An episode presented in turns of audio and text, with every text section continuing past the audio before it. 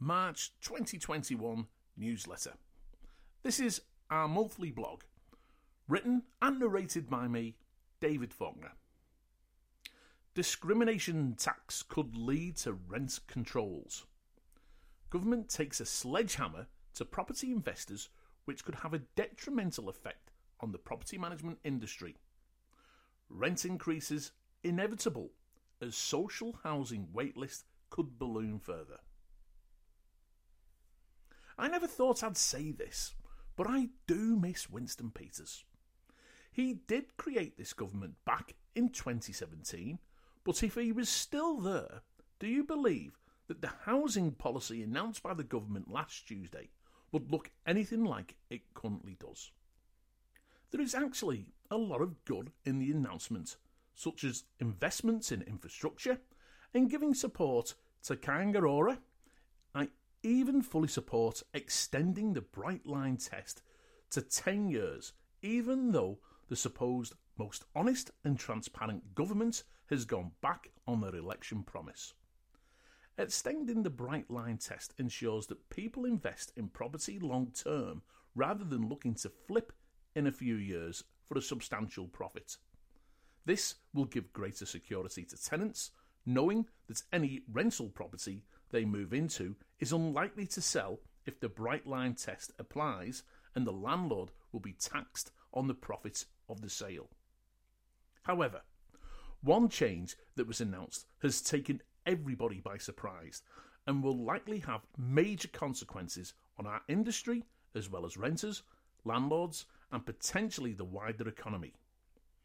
The announcement that interest payments on mortgages for residential investment properties can no longer be offset against rental income changes the face and potentially the viability of residential property investment. The change will apply to any new investment purchases and will gradually be phased out over the next five years. What has become apparent to me is that many people within our industry were unaware of regard to the consequences of this policy. Up until now, I could offset interest payments on my investment mortgage against my rental income. What this means is that if I am renting out a property at $500 a week, I would have an annual rental income of $26,000. If I am paying $15,000 of interest on a mortgage, I am offsetting this against the rental income, meaning I am paying tax on $11,000 rather than the $26,000. This means the tax bill at 33% goes from $3,630 to $8,580. The benefits of owning a rental property have taken a massive hit.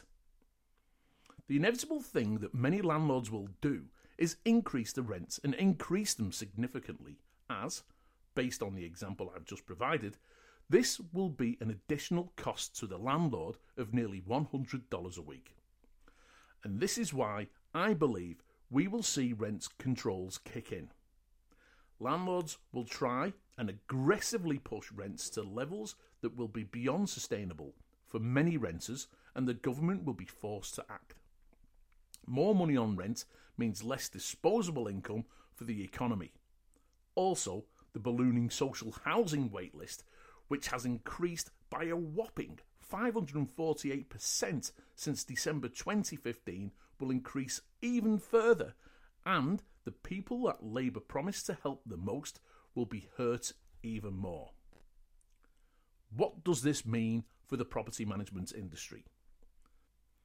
The added costs will not only have an impact on rents, it will likely have a significant impact on the property management industry it will mean that some landlords who have used a property manager or were thinking of using a property manager may decide to try and self manage as they look to try and cut costs. If and when a landlord tries to do this, the cost of a property manager could be an expense that they will try to recover by managing the property themselves. This could be good news for new platforms and hybrid property management models such as MyRent and Kit, which was highlighted at the recent Regenerate 2021 conference in Queenstown as these may become more attractive models than the traditional property management model. It also means that smaller property management companies may struggle to survive as new leads will dry up. Churn rates have traditionally sat anywhere between 15 and 25%, meaning if I have a rent roll of 500, I will lose approximately 100 a year through sales, owners moving back in, or for other reasons. These losses will straight away become more difficult to replace as there will be fewer people buying investment properties, leading to a reduction in the pool of potential clients. For small boutique companies, this could be terminal unless they find ways to adapt and innovate. New builds and build to rent is the way to adapt. The changes mean the traditional models of property management will have to evolve, and the bigger players who are aligned with developers and have a strong fiscal balance sheet could probably do worse than look at options around partnering with developers for new building projects, as well as focusing on the concept of build to rent. Concepts such as this look likely to be exempt from the bright line test as well as the discrimination tax. This will become more appealing to people still looking at investing in property. We highlighted the concept of build to rent back in 2019, and this concept appears to be gaining legs.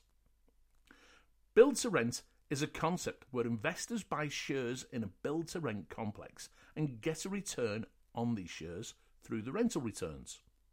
The properties are purpose built rental accommodation, meaning that tenants have security as well as flexibility, knowing that they can give notice when they decide to move on. The developments are better managed as property managers do not have to shop around for quotes to appease amateur landlords who scrimp on maintenance, and rents will be fixed, increasing in line with inflation. Naturally, tenancies such as this will be far more appealing to renters than renting from a private landlord. Is the government being fair and will the changes make an impact? Let's look at the first part of the question. The language that has been used by the government, and in particular Deputy Leader Grant Robertson, has been rather discriminatory towards property investors.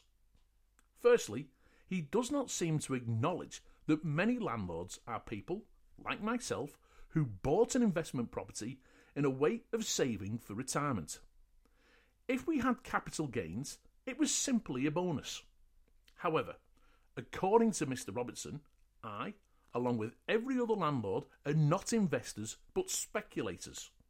Personally, I find this quite repulsive, as he attempts to pass the blame for skyrocketing house prices on innocent individuals who are simply trying to save for retirement.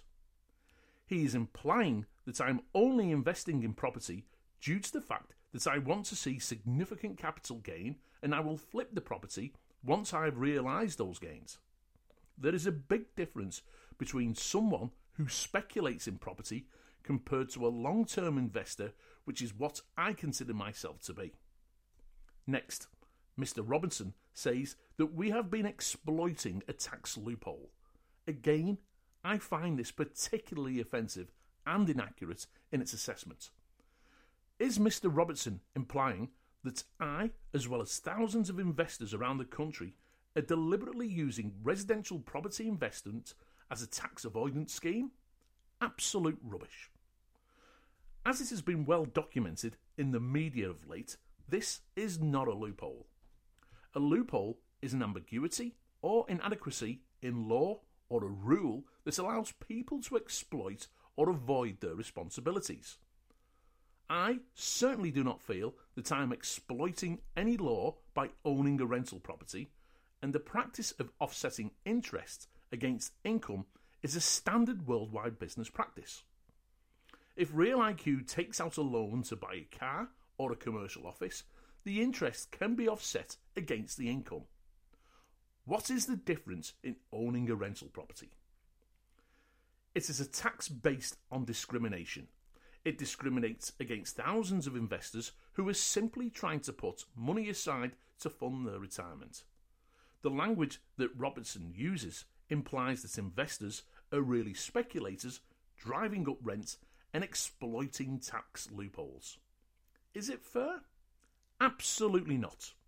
New Zealanders have been encouraged to save for the retirement, and the fact that there was no warning and they went to such extreme lengths suggests that they are simply looking for a scapegoat rather than looking in the mirror at their own inadequacies and clinging onto ideology rather than reality. Labour commits political harry-carry. But why a national silence? When I first read the announcements on Tuesday, my first thought was shock around the discrimination tax, and my next thought was Labour have just given National the next election. This is political suicide, which will negatively affect so many landlords as well as tenants with rising rents. Surely not even National can screw this up. However, the silence from National is deafening. Instead, they have been focused on trying to get the Speaker of the House, Trevor Mallard, sacked for wrongly accusing a Parliament staffer of rape. Mallard's behaviour has been appalling, and he should be gone. But they seem to have missed the boat in attacking the government on the discrimination tax. What National needs to do is settle on who is going to lead the party and then start challenging Labour on policy rather than the behaviour of individuals within the party. Should it be Collins as the helm? I'm not sure. My personal choice would be Nicola Willis, National's housing spokesperson. She is articulate, highly intelligent, and is still only 40, so she will connect with younger voters. She is the right person to challenge Ardern, who, for probably the first time in her political career, has come under so much scrutiny. As I have argued for a long time now, Labour's main election promise back in 2017 was to fix the housing crisis and make life better for renters. Their announcement at 9am on Tuesday, the 23rd of March, is certainly going to make an impact. Only time will tell if it works. I have my doubts. Thanks for listening.